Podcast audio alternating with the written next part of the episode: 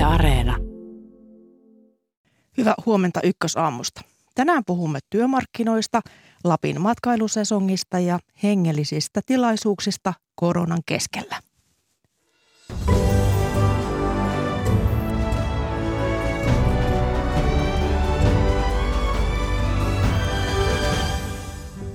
A K T:n työn seisaus pysäytti vuorokauduksi tavaraliikenteen Suomen satamissa ja kohta tarkastellaan laajemmin työmarkkinoiden ja neuvottelujen tilannetta.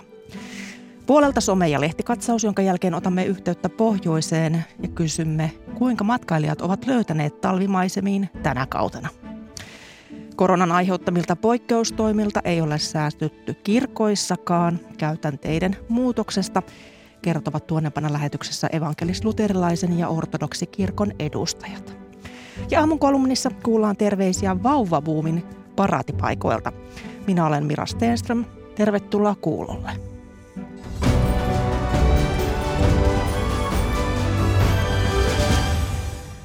Työmarkkinaneuvottelut saavat lisää kierroksia, neuvottelut jumittavat ja lakkoliivejäkin sovitellaan. Työmarkkinoiden nykytilaa pohtimassa ovat nyt Itä-Suomen yliopiston dosentti Tapio Bergholm. Hyvää huomenta. Kiitos kutsusta. Ja Elinkeinoelämän keskusliiton johtaja Ilkka Oksala, hyvää huomenta. Hyvää huomenta. Ja puolimitse osallistuu sosiologian professori Harri Melin Tampereen yliopistosta. Hyvää huomenta. Hyvää huomenta. Tervetuloa kaikille. Aloitetaan näistä tuoreimmista. Auto- ja kuljetusalan työntekijäliitto A K T:n työn seisaus se pysäytti, pysäytti eilen vuorokaudeksi tavaraliikenteen Suomen satamissa ja syynä tälle mielenilmaisulle on kiista metsäteollisuusyritys Keitele Groupin työehtosopimuksista. A K T siis tukee Teollisuusliiton vaatimusta työehtosopimusneuvotteluista. Ilkka Oksala, teillä Elinkeinoelämän keskusliitto heti älähti ja ilmoitti pitävänsä A K T:n tukilakkoa kohtuuttomana ja te olette myös vaatinut ulkopuolisiin kohdistuvien tukilakkojen kieltämistä. Miksi tämmöiset eilisen kaltaiset satamalakot eivät E K:n mielestä sovellu nykypäivään? No nythän niin kuin, niin kuin on todettu, niin kysymys on yhden yksittäisen yrityksessä olevasta työriidasta. Tässä yrityksessä on viisisataa työntekijää.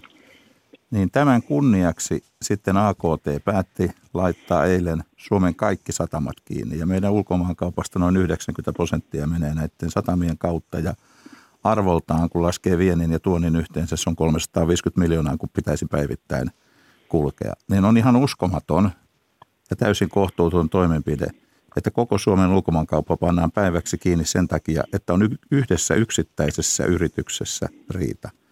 Nämä Suomen ulkomaankauppaa käyvät yritykset, jotka siis eilen kärsi rajusti A K T:n toiminnasta, ovat täysin osattomia ja syyttömiä tähän yksittäisen yrityksen ja työntekijöiden väliseen työriitaan. Tässä A K T käynnisti viime viikon tiistaina Saarron Keitelettä vastaan ja A K T perusteli siis tätä työn seisaustaan sillä, että Saartoa on yritetty murtaa Valkon satamassa Loviisassa joulun aluspäivinä. Ja Keitele sanoo puolestaan, että sillä ei ole lakisääteistä velvoitetta neuvotella Teollisuusliiton kanssa. Niin Tapio Bergholm, miten syvistä periaatteista nyt oikein käydään vääntöä? Nythän on aivan olennainen muutos tapahtumassa siinä, että aiemmin metsäteollisuudessa, mekaanisessa metsäteollisuudessa ja kemiallisessa metsäteollisuudessa oli valtakunnallisia yleissitovia työehtosopimuksia ja Metsäteollisuus ry on lähtenyt sille tielle, että enää ei sellaisia synny eikä ole syntynytkään, jolloin nämäkin yritykset, joissa aiemmin ei ole ollut työehtosopimuksia, niin tulevat tällaisen sissisodan piiriin. Eli, eli tässä on koko järjestelmään liittyvä häiriötila. Aiemmat pelisäännöt, aiemmat toimintatavat ovat murroksessa ja tämä johtaa siihen, että hyvinkin pieneltä vaikuttavat konfliktit eskaloituvat suure, elämää suuremmiksi. Ja tässähän toisin kuin kanssakumppanini sanoi, niin tässähän A K T:n toimessahan tämä protesti kohdistui nimenomaan satamat työnantajien toimiin, eikä enää tähän Keitele-gruppiin, koska satamatyönantajat eivät kunnioittaneet tätä A K T:n saartotointa. Ja, ja tämä, tätä minä varoittelin ja pelkäsin syksyllä, että tulee kummallisia ja isoja konflikteja, kun lähdetään muuttamaan aiempia toimintatapoja. Eli selvästi monimutkaisesta yhdistä on kysymys. Harri Melin, ovatko nämä A K T:n järeät toimet nyt merkki siitä, että työmarkkinatilanne on kriisiytynyt? Ei, ei minun mielestäni voida vielä sanoa, että työmarkkinatilanne on kriisiytynyt. Aivan kuten Tapio Bergholm tuossa edellä totesi, niin me ollaan uuden edessä. Suomessa ollaan nyt sellaisessa neuvottelutilanteessa, jossa meillä ollaan rakentamassa kokonaan uudenlaista sopimuskokonaisuutta, jossa ei enää neuvotella edes liittokohtaisesti, vaan, vaan työnantajakohtaisesti. Ja, ja tässä tilanteessa varmaan koetellaan monella eri, tav- monella eri tavoin sitä, että millaisella tai millaisin askelin tähän uuteen, uuteen tilanteeseen tullaan sitten päätymään. Ja tämä A K T:n toimenpide on mun mielestä suhteutettava tähän uudenlaiseen, tähän uuteen, uuteen tilannekokonaisuuteen. Tämä on osa sitä, sitä muuttuvaa, muuttuvaa työmarkkinakenttää, ja se on nähtävä tässä yhteydessä. No, tässä on jännitteisyyttä muuallakin ilmassa, sillä Paperiliitto, Ammattiliitto, Pro ja Sähköliitto ovat ryhtymässä uuden vuoden päivänä kolmen viikon lakkoon U P M-tehtailla, ja U P M on aloittanut jo ala, a, alas ajaa näitä tehtaitaan, kun lakko lähestyy. Niin Harri Melin, jos tiivistäisit, niin mistä tässä U P M-kiistassa on perimmillään kysymys? No, U P M-kiistahan on siinä mielessä erikoinen, että paperiteollisuuden suuret työnantajayritykset ilmoitti, että tai että paperi, paperiteollisuus on mennyt tilanteeseen, jossa ei enää tehdä valtakunnallista työehtosopimusta Paperiliiton ja, ja vastaavan työnantajajärjestön kanssa, vaan että työehtosopimukset tehdään yrityskohtaisesti. Paperiliitto on tehnyt tähän mennessä kahden suuren toimijan, Stora Enson ja Metsä Groupin kanssa sopimukset. Sen sijaan U P M edellyttää, että U P M:n kohdalla ei tehtäisikään yhtä yrityskohtaista sopimusta, vaan että sopimukset tehtäisiin kaikille viidelle U P M:n liiketoiminta-alueelle. Ja tähän taas sen paremmin Paperiliitto kuin Ammattiliitto Prokan ei ole suostuneet. Ja ne haluaa, ammattiliitot haluaa, että myös U P M:n kanssa tehtäisiin yritys, koko yritystä koskeva työehtosopimus. Ja tässä kiistassa on kysymys siitä, että millaisella sopimusmallilla U P M:n kohdalla seuraavat vuodet tullaan sitten meneen eteenpäin. No, mi- miten tässä ö, nämä osapuolet voisi saada lähemmäs toisiaan, Tapio Bergholm? Sanoisin, että on hyvin vaikea kuvitella, että ilman konfliktia, ilman työtaistelua syntyy sopua, koska tässä on hyvin niin kuin selkeästi eri kannat osapuolilla. U P M kymmenen on ilmoittanut, että se ei Pron kanssa tule tekemään mitään sopimuksia. Niin ei, ei, ei, ei Pro voi ikään kuin ihan tuosta noin vaan hyväksyä sitä, että heidän, neuvo, heidän jäsentensä neuvotteluoikeus ja sopimusoikeus poistetaan yhden yrityksen mahtikäskyllä.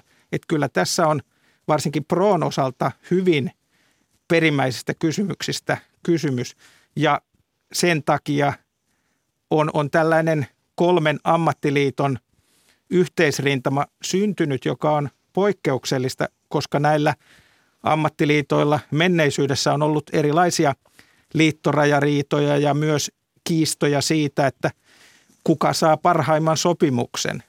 Ja ehkä tähän asiaan olisi hyvä sanoa, että on mielenkiintoista, että Paperiliitto on tehnyt näin nykyisessä inflaatioympäristössä kohtuullisen halpoja sopimuksia ikään kuin säilyttääkseen sopimusoikeudet, ja, ja, ja on, on persoonallista, jos asian lievästi sanoo, että tämä halpa sopimusmalli ei ole U P M kymmenelle kelvannut, vaan he haluavat näitä periaatteellisia kantojaan ajaa, jos sanoisi niin, että maksoi mitä maksoi, ja emme tiedä kuinka paljon se sitten maksaa. No, tuossa Ilkka Oksala aikaisemmin jo, jo tuota, kommentoi tätä A K T:n lakkoasiaa, mutta jos ajatellaan sitten tätä U P M-asiaa, niin minkälaiset heijasten vaikutukset sillä voi olla muuhun yhteiskuntaan? No nythän mä en tietenkään kommentoi tätä yksittäistä neuvottelutilannetta, mikä U P M:ssä on, mutta, mutta totta kai on selvää, että, että nämä kolme isoa metsäyhtiötä, niin nehän on, ei ne ole samanlaisia, niiden tuotantorakenteet poikkeaa toisistaan ja varmaan jatkossa poikkeaa vielä enemmän, joten on selvää, että kun on siirrytty yhtiökohtaisiin työehtosopimuksiin, niin se tarkoittaa silloin sitä, että, että ne räätälöidään yhtiökohtaisesti ja, ja, ja siellä olevat palkkaratkaisut ja muut työsuhteen ehdot neuvotellaan yhtiössä toimivien työntekijöiden ja yrityksen etujen mukaisesti. Että tämmöisessä yrityskohtaisessa sopimisessa parhaimmillaan niin yhtyy työntekijöiden ja työnantajan edut parhaalla mahdollisella tavalla, koska se on myöskin se kilpailukyky. Niin, niin yhtiön kilpailukyvyllä on ratkaiseva merkitys näiden työntekijöiden työsuhdeturvaan, että liittojohtajat ei jää työttömäksi sen takia, että tulee ylisuuria palkankorotuksia, mutta, mutta, mutta tuota, yksittäisen yrityksen työntekijöille voi käydä huonosti, jos yritys menettää kilpailukykynsä. Sitten on vielä se, että teknologiateollisuuden ja teollisuusliiton neuvottelut, ne ovat keskeytyneet. Neuvottelut kariutuivat aiemmin tuloksettomina. tuloksettomina. Harri Melin, miten jumissa näiden liittojen tilanne on? No, tätähän me emme niin kuin, muut, jotka ei ole neuvottelupöydissä, niin tätähän me emme voi tietää. Mutta millaisena se näyttäytyy sinulle? No, tällä hetkellä se näyttäytyy minulle melko normaalina työmarkkinakäytäntönä, että meillä on tehty sopimuksia vuosikymmeniä ja joskus polku on ollut takkuisempi kuin joskus toisella kerralla ja tämän kaltainen neuvottelujen katkeaminen sinällään ei vielä kerro siitä, että sopimus saattaa olla kaukana tai sopimuksen tekeminen on, on hirvettävän vaikeaa. Nyt ollaan tilanteessa, jossa metalliliitto, anteeksi, teknolo- teollisuusliitto ilmoitti, että kiista on ennen muuta rahasta ja osapuolet ei ole päässeet niin kuin lähentymään sillä tavalla toinen toisiaan, että pystyttäisiin sopimus solmimaan. Liitto ei ole vielä antanut lakkovaroitusta, vaikka on väläytetty, että lakkoliivejä ollaan sovittelemassa. Oikeastaan tulevat päivät ja, ja ensi vuoden alku tulee näyttää siitä, että tuleeko tässä konflikti, jos tulee, niin missä laajuudessa tulee, vai saadaanko sopimus tehdyksi tällaisen hieman sanallisen nokettelun kautta. Tapio Bergholm. Tämä neuvottelutilanteen taustana on tietysti se, että aikakausi on dramaattisesti muuttunut monessa mielessä. Vaikka Suomen työmarkkinoille on tullut uutta väkeä ja työllisyysaste on noussut, myönteisiä ilmiöitä poikkeaa Yhdysvalloista reilusti, niin sekä Suomessa, Saksassa että Yhdysvalloissa on hassu, kummallinen työmarkkinatilanne, että samaan aikaan kun on työvoimapula, niin työntekijöiden reaaliansiot ovat lähteneet laskuun, koska inflaatio menee niin nopeasti eteenpäin. Ja tämä inflaation vauhdittuminen ja samaan aikaan tilauskirjojen täyttyminen on tehneet näistä neuvottelusta hyvin hankalan tilanteen, koska on, on vaikeata rakentaa nyt epävarmassa ympäristössä sellaista tilannetta, jossa ammattiliitto voisi jäsenilleen taata reaaliansioiden nousun ja toisaalta voitaisiin ennakoida tulevaa inflaatiota. Ja, ja tämä... Tämä on niin kuin aika hämmentävää, koska ihan hiljattain vielä tehtiin palkankorotuksia, jotka oli nolla pilkku kolmekymmentäviisi prosenttia vuodessa tasoa. Ja n- nyt pitäisi yhtäkkiä tehdä kymmenkertaisia palkankorotuksia, jotka ei ole tietysti historiallisesti kauhean dramaattisia, mutta kuitenkin, jos pitääkin olla kokonaisluku viidestä kolmeen siinä alussa, jotta saadaan turvattua ää, tämä reaaliansioiden. Esimerkiksi Veronmaksajien keskusliitto on ihan hiljattain todennut, että eläkeläiset, jotka on saamassa ensi vuodelle, tulevalle vuodelle kaksi pilkku kaksikymmentäkahdeksan prosentin korotuksen, niin eläkeläisten reaaliansiot tulevat laskemaan. Niin siitä voi laskea, että, että se on jotain kolmen ja viiden välillä, mitä pitäisi saada palkankorotusta, jotta palkansaajan, palkanansaitsijan reaaliansiot nousisi. Niin, eli se olisi, se olisi niin kuin ostovoiman turvaavan Kyllä. sopimuksen tavallaan siellä ja, ja, ja, lauta. Ja tämä on aika uusi tilanne sekä työnantajille että työntekijöille, kun pitkän lama vuosikymmenen aikana on ollut hyvin maltillisia ja pieniä palkankorotuksia, jotka on saattanut silti nostaa ostovoimaa. No tässähän inflaatio tosiaan on... Niin, sano vaan, Harri Melin, sano vaan. Niin on syytä muistaa se, että Paperiliiton tekemät sopimukset ovat kustannusvaikutukseltaan kolmen vuoden aikana noin neljä pilkku viisi prosenttia. Että myös Paperiliiton jo tekemisissä sopimuksissa niin tämä vuotuinen palkankorotuksen taso on hyvin maltillinen verrattuna siihen, mitä Tapio Bergholm tuossa kuvaili niin kuin kustannustason nousun suhteen. No, tässä on tosiaan inflaatio, niin, niin kuin onkin jo, jo puhuttu, niin se on puhuttanut paljon, mutta aamu-uutisissa jälleen kerran esillä tämä työvoimapula. Niin mitäs Ilkka Oksala tuumaat, että minkälainen olisi, tai minkälaisia voisivat olla nuo kilpailukyvyn turvaavat sopimukset?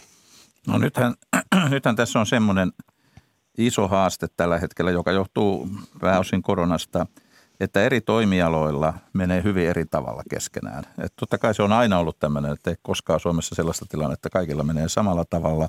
Ja, ja varsinkin tämän, tämän niin kuin moderneina aikoina, kun tämä, tämä tällainen niin kuin säännöstelystä taloudesta ja, ja neuvostokaupasta päästiin eroon, niin, niin totta kai eri toimialojen väliset erot on kohtuullisen suuret. Mutta nyt ne on kyllä ennennäkemättömän suuret, että korona on kohdellut joitakin, joillakin aloilla menee todella huonosti. Joillakin aloilla niin kuin näkymät tulevaisuuteenkin on todella huonot. Sitten meillä on aloja, jotka, jotka on pärjännyt kohtuu ok, ja sitten eittämättä aloja, jotka ovat hyötyneet tästä, tästä tota, etätyöskentelystä ja kotoilusta ja remonttien lisääntymistä ja kaikesta, mikä tähän on liittynyt. Niin on, on haasteellista sovittaa sitten Tätä, näitä palkkaratkaisuja sen kaltaiseksi, että niin kun nythän ei missään tapauksessa niin sanotusti yksi paita sovi kaikille, vaan, vaan pitää ottaa huomioon se alan, alan oma tilanne, ja tämä tuo tähän oman haasteensa. Ja sitten on tämä myöskin, missä tässä nyt jo edelliset puheenvuoronpitäjät otti puhun, puhun inflaatiosta ja muista, muista asioista. Meillä on myöskin se, että mikä on kansainvälinen taloustilanne jatkossa, että, että meillä on niin kuin, kuka meistä osaa ennustaa nyt vuodelle kaksikymmentäkolme. Ja, ja, tota, ja tämäkin tuo oman ison haasteensa tähän, tähän tota, palkkasopimiseen. Sinänsä nyt mä haluan sanoa nyt vähän tähän kierrokseen, tämä varsinainen palkkakierroshan on nyt vasta alkamassa. Kyllä. Tästä viennin avauksen neuvottelut on käynnissä. Teknologiateollisuus ja kemianteollisuus neuvottelee, neuvottelee, neuvottelee näistä alansa valtakunnallisista työehtosopimuksista, ja sen jälkeen on sitten tulossa yksityinen palvelu ja julkinen sektori. Että pääosin neuvottelut on vielä käynnistymättä, niitä pääosin käydään vaan julkisuudessa, mutta tietenkin nämä avaajaliitot on jo käynnistäneet ne ihan oikeasti. Ja, ja, ja sanoisin, että on kyllä kaikki edellytykset myöskin sillä, että kaikki menee kohtuullisesti. Haluan nyt muistuttaa, että meillä oli kaksi vuotta sitten liittokierros, meillä oli neljä vuotta sitten liittokierros, ja useat arvovaltaiset, ehkä kokeneemman polven toimittajat ja muut, niin ennakoi, että tulee niin kuin suunnattomia vaikeuksia, ja ne meni kohtuullisesti molemmat. Että, että aina ei välttämättä menee, menee, menee huonosti, mutta totta kai meillä on nyt isot haasteet koronasta johtuen ja taloustilanteen epäselvyydestä johtuen.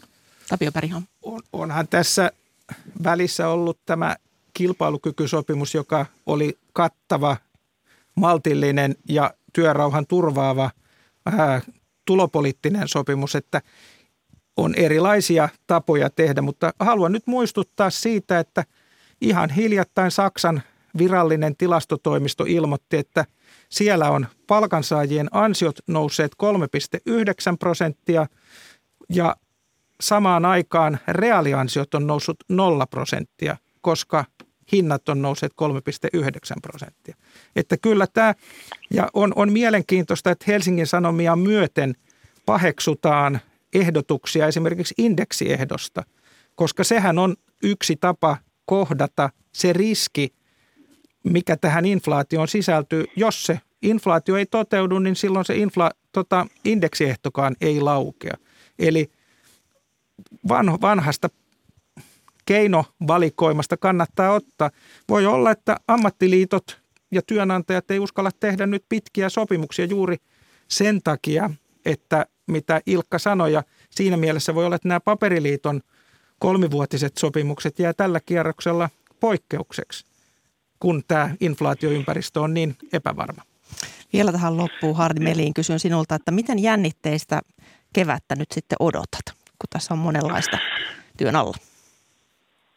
Niin kyllä tässä se merkittävä muutos on myös se, että me ollaan kokonaan rakentamassa uudenlaista sopimus kulttuuria Suomeen, että me ollaan ensimmäisen kerran tilanteessa, jossa ei pelkästään neuvotella yritystasolla, vaan kenties liiketoimintatasolla ja kaikki toimijat on ikään kuin uuden edessä.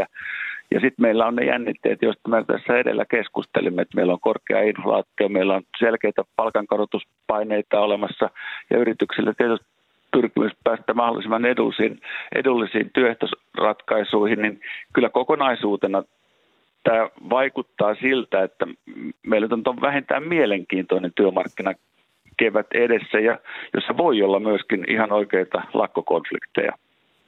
Harri Melin, näitä jäämme sitten seuraavaan.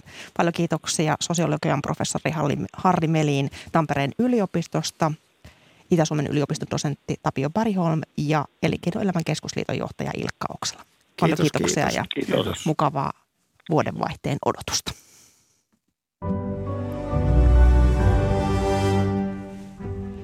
Kello on pian kahdeksan kolmekymmentäyksi ja tässä lähetyksessä kuulet vielä siitä, miten korona ja rajoitukset näkyvät matkailussa tällä hetkellä. Sitä kysytään kohta Lapin el, matkailuelinkeinon liiton toiminnanjohtajalta Nina Forsellilta. Evankelis-luterilainen kirkko tarjosi joulun alla apuaan koronarokotusten edistämiseen. Mitä asialle kuuluu nyt ja onko ortodoksikirkolla aikeita samaan? Siitäkin kuullaan, kun puhumme kirkoista koronan varjossa. Päivän kolumnistina on Laura Hallamaa, joka tuo terveisiä vauvabuumista, mutta näitä aiheita ennen ääneen pääsee Carolus Manninen, joka tuo puolestaan terveiset lehtien pääkirjoitusannista ja somesta. Hyvää huomenta vaan. Huomenta. Tuo A K T:n Suomen satamissa aiheuttama tukilakko on lehdissä puhuttanut tänään ja Kauppalehti näkökulmittaa pääkirjoituksessaan työrauhalainsäädännön heikkoudesta. Suomi on ainoa Pohjoismaa, jossa laittomista lakoista ei ole vahingonkorvausvelvollisuutta.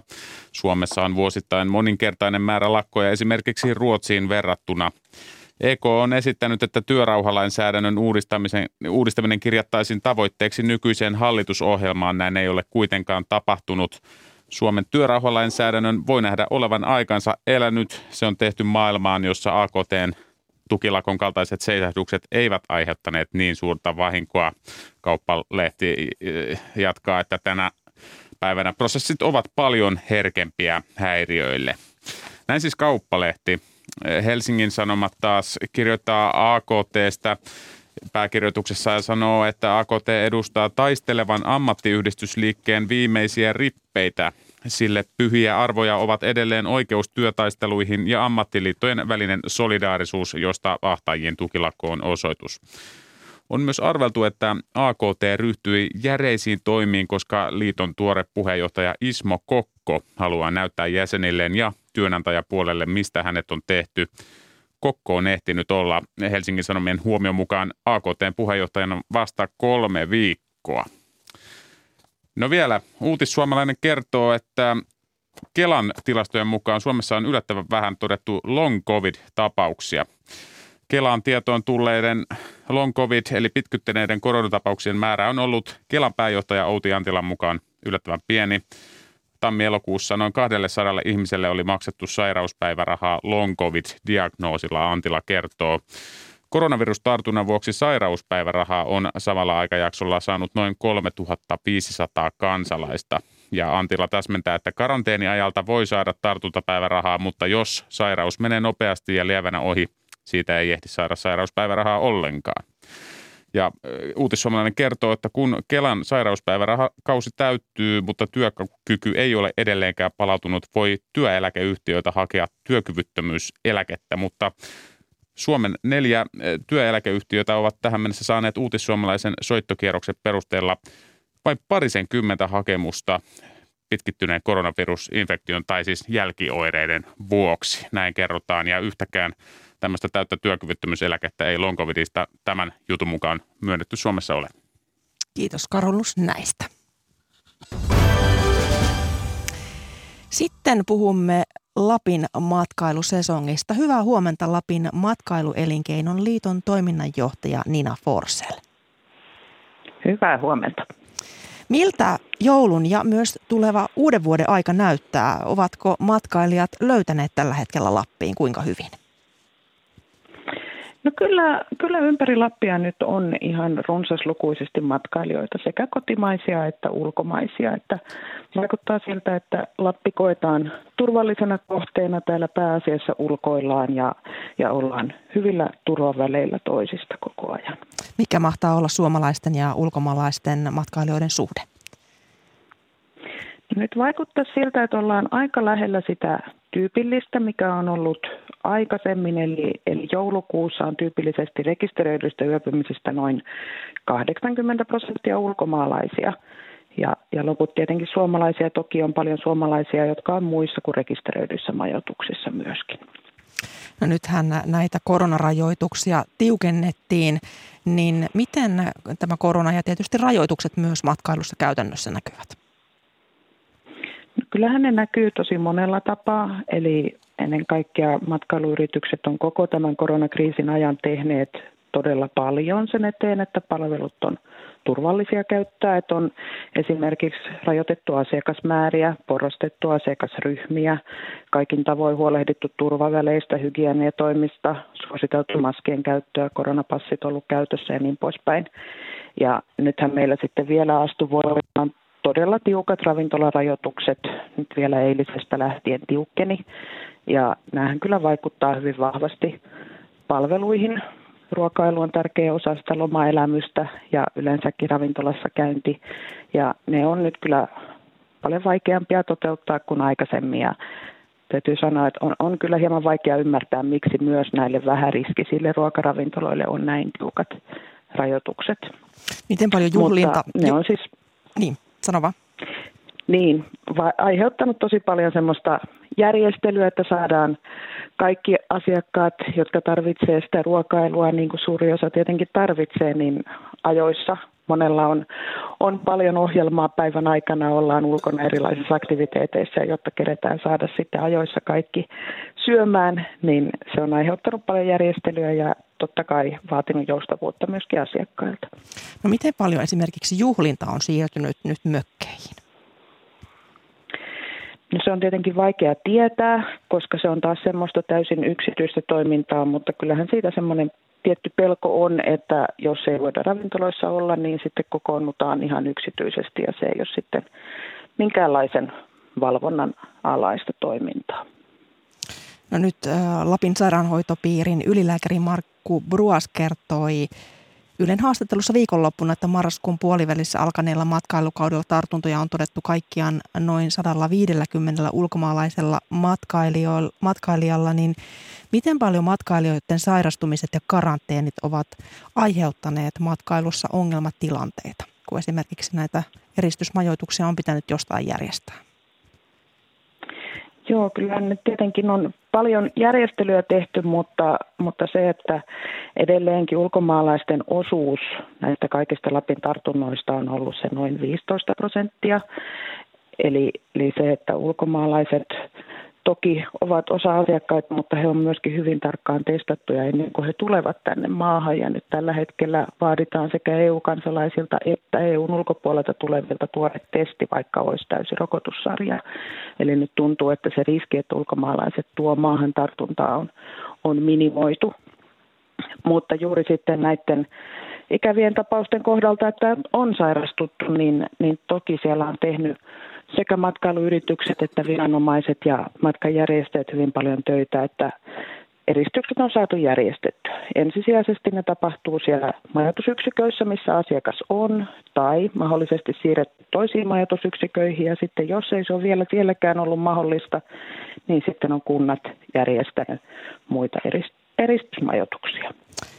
No matkailusesonkin jatkuu siellä edelleen koronatilanteesta hu- huolimatta, niin minkälaista matkailutalvea odotat?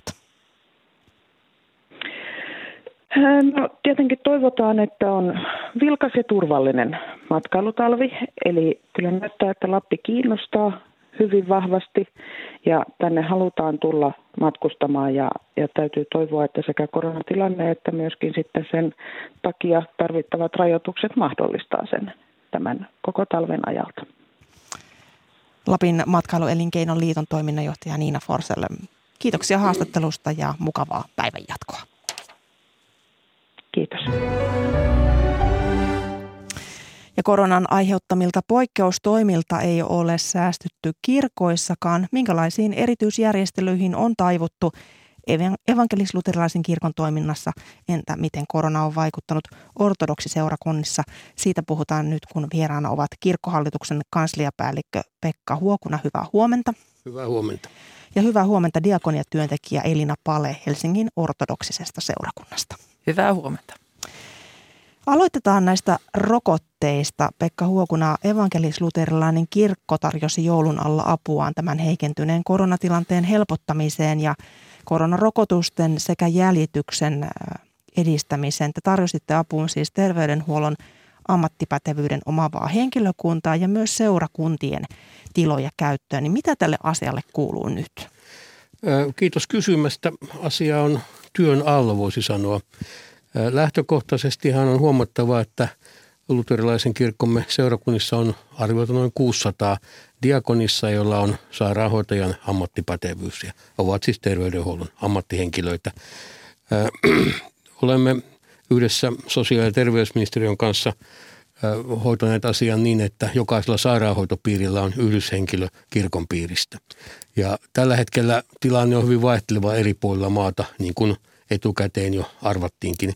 Eli joissakin sairaanhoitopiireissä on akuutimpaa tarvetta lisää henkilöille ja jossakin ei ole niin kiire sen asian kanssa.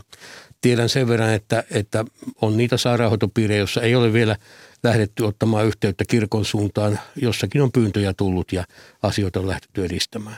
Joko, Se, joko diakonit niin rokottavat jo?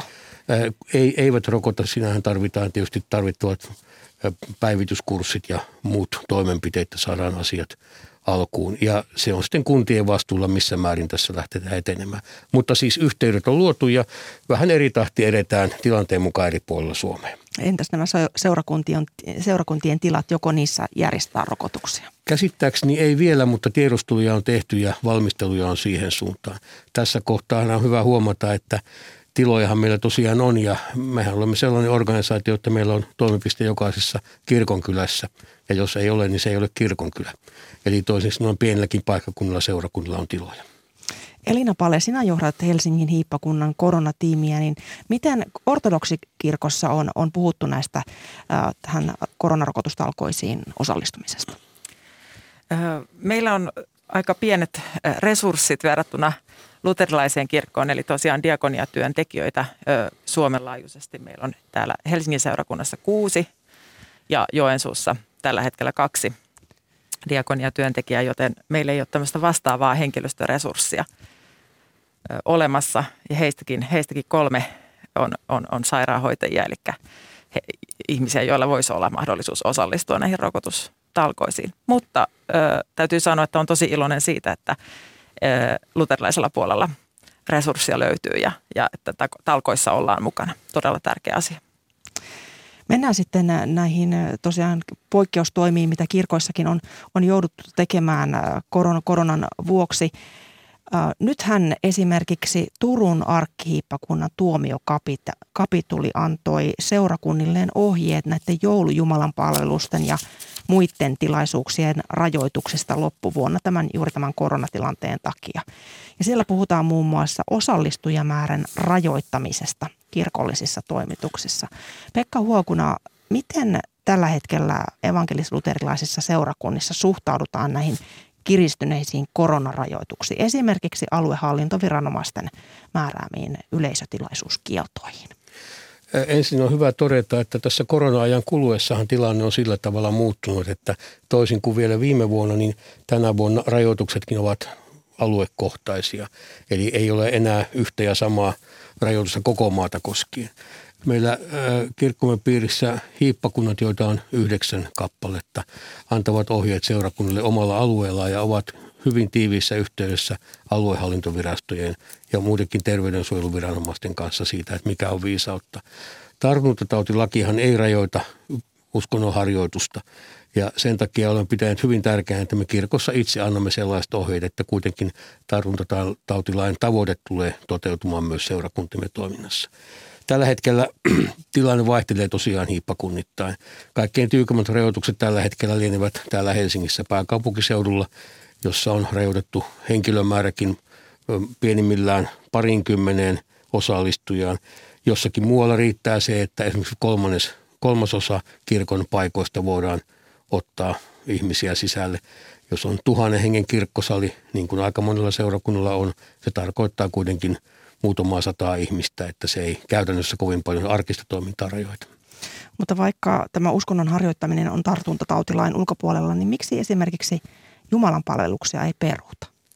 Sen takia, että lähtökohtaisesti haluamme tarjota ihmisille toivon näkökulmia, mahdollisuuden kohdata, olla osallinen jostakin vähän itseä suuremmasta. Eli Jumalan palvelukset liittyvät tähän omalta osaltaan myös yhteiskunnan kriisinkestävyyteen ja siihen, että on mahdollisuus jakaa toisten kanssa niitä tunteita, joita tämä vaikea aika herättää. Pidämme Jumalan palveluksia niin luovuttamattomana osana toimintaamme ja ihmisten tukemista, että emme halua niitä sulkea. No, Elina Pale, Helsingin hiippakunnan koronatiimi suosittelee ortodoksisen kirkon ja seurakuntien toimintaan osallistumista nykyisessä epidemiatilanteessa vain koronavirusta vastaan rokotettuna. Niin, niin mikä on ortodoksiseurakuntien suhtautuminen näihin korotus, ko, kokoontumisrajoituksiin? Hyvin, hyvin samantyyppinen kuin luterilaisella kirkolla. Eli haluamme varmistaa sen, että seurakuntalaiset pääsee kirkkoihin, mutta se täytyy tehdä terveysturvallisesti. Ja tämä on oikeastaan ollut meidän lähtökohta tämän koko pandemian aikana. Ensin, ensin valtakunnallisilla toimenpiteillä ja sitten, sitten siitä siirtyen kohti paikallisempia toimenpiteitä.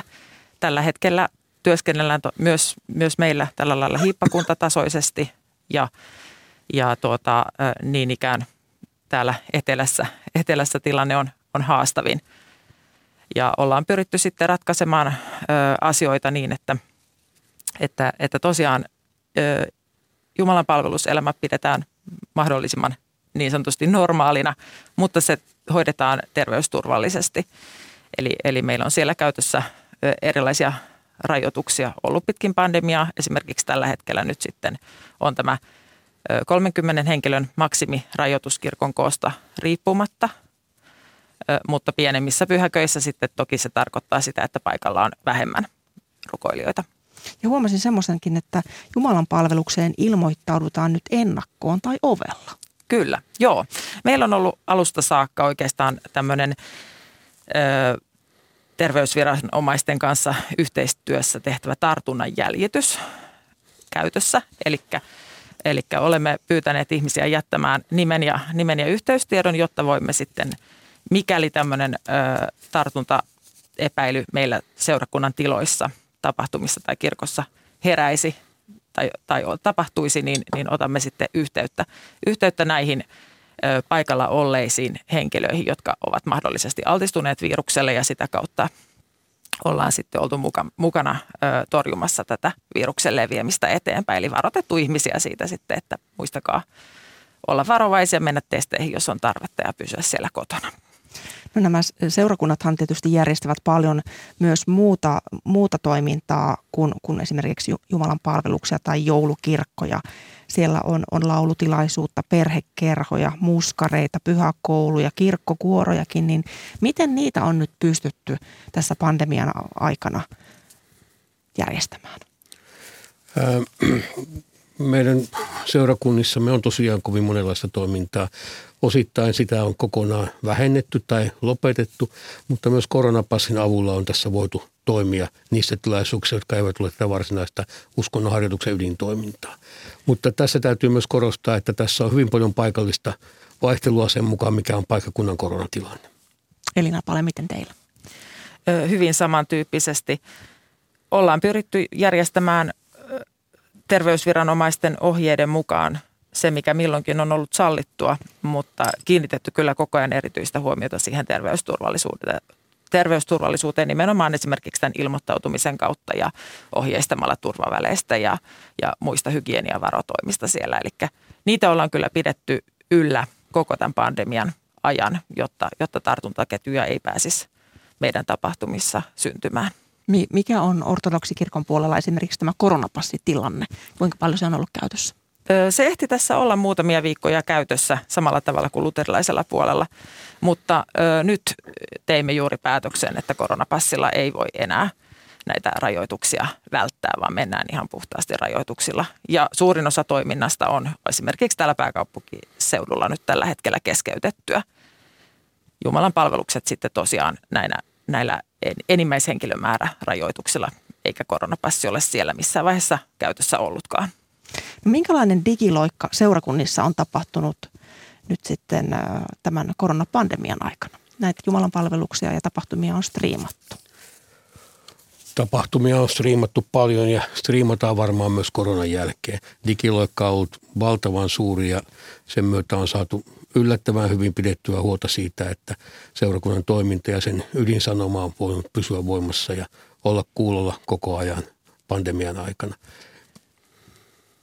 Juuri näin. Ja, ja tässä yhteydessä on myös varmasti tavoitettu paljon seurakuntalaisia, jotka eivät ehkä esimerkiksi fyysisen sairauden takia ole vuosiin tai kymmeniin vuosiin olleet mahdollisuudessa päästä mukaan sinne kirkkoon. Joten tässä on myös, näkisin, niin löydetty myös tämmöinen uusi, uusi palvelumuoto, jolla kirkko voi sitten tulla sinne kotiin. Toki, toki kodeissa käydään paljon muutenkin, muutenkin ihmisiä tervehtimässä, mutta se on tärkeä, erittäin tärkeä osa uskon elämää, tämä Jumalan palvelus. Nähdäkseni osallisuus on toteutunut yllättävän hyvin näissä eri tavalla teknisesti toteutetussa välitetyssä Jumalan palveluksessa. Ja osallisuus on kuitenkin jotain hyvin olennaista, jota me kaipaamme varsinkin vaikeina aikoina. No tietysti moni, moniin käytäntöihin, niin kuin tässä on tullut esillä, niin on, on tullut tämän pandemian aikana muutoksia muun muassa ehtoolliskäytäntöihin. Niin Elina, Elina Pale, minkälaisia käytännön muutoksia esimerkiksi teillä, teillä on tehty?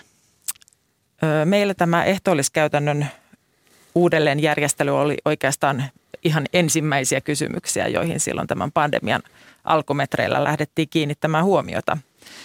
Jo sen, sen takia pelkästään, että, että käytössä on tyypillisesti kalkkia yhteinen lusikka, jolla sitä ehtoollista jaetaan. Ja, ja tässä, tässä koronaviruksen leviämistavassa silloin ajateltiin paljon, että, että se leviää pisaratartuntana nimenomaan, niin, niin toki se oli semmoinen asia, johon ihan ensimmäisenä jouduttiin kiinnittämään huomiota, jotta saatiin ehtoollista jaettua turvallisesti. Ja, ja meillä on ollut sieltä maaliskuusta kaksituhattakaksikymmentä ihan alusta alkaen saakka tämmöiset puukomposiittilusikat käytössä.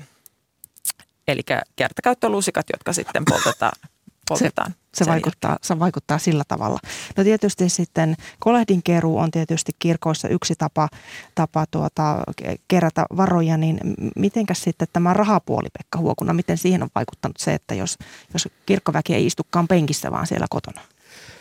Siihen se on vaikuttanut hyvin paljon. Siis kolehtitulot romahtivat vuonna kaksituhattakaksikymmentä kirkkomme piirissä ja erityisesti järjestöt, jotka ovat tehneet kirkon lähetystyötä tai ää, muuta kansainvälistä diakonia- ja avustustoimintaa, kärsivät hyvin, hyvin paljon. Kirkolliskokous myönsi miljoonan euron avustuksen näille järjestöille ikään kuin kompensaatioksi saamatta jääneistä kolehdeista viime vuonna. Mutta tälle vuodelle kolehdet ovat vähän kohentuneet, mutta vajausta on normaali huomattavan paljon. Eli onko kärsiikö tästä sitten myös diakoniatyö ortodoksityön puolella? Meillä on myös kolehtitulot toki pienentyneet roimasti noin kahdeksankymmentä yhdeksänkymmentä prosenttia esimerkiksi täällä Helsingin seurakunnassa. Mutta on ollut ilahduttavaa, että esimerkiksi diakoniatyössä ollaan saatu paljon tämmöisiä yksittäis- yksityishenkilöiden antamia avustuksia, joita ollaan voitu sitten välittää suoraan eteenpäin ja, ja se on ollut iso apu, apu tässä tilanteessa, että, että ihmiset ovat kuitenkin innostuneet auttamaan. Ja vielä ihan lyhyesti, Pekka Huokuna. Monet ovat lähteneet itse sitten auttamaan henkilökohtaisesti, vaikka ei ollut mahdollisuus antaa rahaa. Paljon kiitoksia teille keskustelusta, Pekka Huokuna Kirkkohallituksesta ja Elina Pale Helsingin ortodoksisesta seurakunnasta. Kiitos. Kiitos. Viikon kolumnistina tai keskiviikon kolumnistina on toimittaja Laura Hallamaa ja hän lähettää terveiset vauvabuumin paraatipaikalta. Vuodesta kaksituhattakaksikymmentäyksi muistan raskausvatsat ja vauvat. Niitä oli yhtäkkiä kaikkialla. Korkeakoulutetut ystäväni ilmoittivat vuorotellen perheen lisäyksestä. Jo keväällä pystyi arvioimaan, että syksyllä tuttava piiriin putkahtaa vauvoja melkein viikoittain. Eikä kyseessä ollut vain oma mututuntumani. Syksyllä uutisoitiin korona-ajan vauvabuumista. Pohjalukemissa laahannut syntyvyys oli kääntynyt nousuun ja kätilöillä kädet täynnä töitä. Huomasin seuraavani buumia paraatipaikoilta. Some pursusi ensin kuvia mahoista, sitten pienistä varpaista. Ihastelin jokaista kuvaa. Mikä onnia ilo, monien haaveet kävivät toteen. Mutta miksi ihmeessä juuri tänä vuonna? Jotain poikkeuksellista oli selvästi ilmassa. Kolmekymppisyys ja korona, siinä kaksi selkeää syytä vauvabuumiin. Naisillehan jankataan murrosiästä saakka, että munasolut ja vauvahaaveet kuolevat yhtä vauhdikkaasti. Kun neljäs vuosikymmen alkaa, ajankulu jysähtää tajuntaan. On loogista, että tuttava piirini samanikäiset naiset ovat perustamassa perheitä juuri nyt. He tekisivät niin varmasti ilman koronaakin, mutta tuskin samassa rytäkässä. Pandemia pakotti kaikki jäämään kotiin samaan aikaan. Kotona oli tyhjää. Elämän tuominen seinien sisälle ei tuntunut huonolta idealta. Todella moni on kokenut hetken oikeaksi. On vakiintunut ansiotaso, vakaa parisuhde ja monta kivaa seikkailua takana. Mutta kuluneen vuoden vauvabuumilla on hassu erityispiirre. Tilastokeskus kertoi joulukuun alussa, että syntyvyys kääntyi nousuun vain korkeakoulutetuilla naisilla. Muiden koulutusasteiden naisilla syntyvyys ei noussut. Käytännössä buumi on siis korkeakoulutettujen kolmekymppisten naisten tekosia. Mikä sai juuri heidät haluamaan äideiksi? Kun Antti Rinne puhui neljä vuotta sitten synnytystalkoista, me räpiköimme vielä valmistumisen ja urahaaveiden keskellä. Eipä paljon kiinnostanut yli viisikymppisen demarin lisääntymiskehotus silloin. Eikä holhoaminen kiinnosta vieläkään. Aamulehden uutispäällikön kolumni sai lokakuussa jälleen niskavillat pystyyn. Suomalaisnaiset olivat taas syypäitä julmaan tulevaisuuden kuvaan, jos eivät heti ala synnyttää. Tällaisissa lausunnoissa puhutaan synnytyskoneista eikä elävistä ja hengittävistä ihmisistä. Meillä naisilla nyt vaan sattuu olemaan muita haaveita ja tavoitteita kuin huoltosuhteen ylläpitäminen. Kun on tässä hullussa maailmassa vaivalla hankkinut koulutuksen ja rakentanut uran, sitä haluaisi olla toisten silmissä muutakin kuin potentiaalinen synnyttäjä. Anttia paremmin perhe-elämää ovat onnistuneet markkinoimaan muun muassa Natalia, Linda, Henriikka ja Petra. Kaikki somevaikuttajia, joilla on korona-aikana syntynyt lapsi. On ehkä irvokasta puhua vauvoista trendinä. Puhun silti. Jonkinlainen vauvatrendi räjähti ilmoille. Kun lapsiperhe-elämä on uinut vaikuttajien somekuviin, se on samalla näyttänyt inhimillisemmät puolensa. Maaginen työn ja perheen yhdistäminen alkoi näyttää mahdolliselta. Kolmekymppiset äidit ja isät osoittivat esimerkillään, että oma elämä ei hautaudukaan kokonaan vanhemmuuden alle. Varsinkin äitylin leimaa karsastaville kuva näyttäytyi vapauttavana. Sitä saattoi olla urakiituri ja äiti samaan aikaan. Tai jopa ministeri ja äiti. Hallituksessa ei varmaan koskaan ole ollut niin paljon pienten lasten äitejä kuin nyt. Ennen kuin vauvabuumi ehti kunnolla edes alkaa, kuului voivottelua, että tuskinpa buumi tästä jatkuu. Numeroiden valossa näin ehkä onkin. Harva meistä haluaa suurperheen äidiksi. Jotkut eivät tahdo lapsia ollenkaan. Tällaisten valintojen tekeminen on mahdollista länsimaisessa sivistysvaltiossa. Käytännössä perheen perustaminen ei edelleenkään ole yksinkertainen asia. En tiedä, kuinka moni tuttava piirissäni toivoi turhaan, että tänä jouluna sylissä tuhisi sikäärö. On ehkä yritetty kauankin. Joillakin sydän särkyy jokaisen pieniä varpaita esittävän kuvan kohdalla. Numeroiden sijasta näen nyt ympärilläni monta uutta lapsiperhettä, joilla on edessään aikamoinen matka. Seuraava tehtävä on varmistaa, että nämä perheet pärjäävät sillä matkalla. Näin sanoi toimittaja Laura Hallamaa. Tätä lähetystä ovat tehneet kanssani Carolus Manninen, Päivi Dahl ja Hanna Juuti. Tuottajana on ollut Tarja Oinonen ja äänitarkkailijana Joonatan Kotila. Kuuluttaja Juha Salomaa, hyvää huomenta. Huomenta. On täsmäkuunteluvinkkien aika. Muistojen boulevardilla syöksytään talven tuiskuihin, mutta ei ihan pelkästään ratiritiralla meiningissä. Se kuulostaa Tervetuloa hyvältä. Mukaan. Se kuulostaa hyvältä. Nyt Ykkösaamu päättyy. Kiitän seurasta ja toivotan sinulle oikein hyvää keskiviikon jatkoa.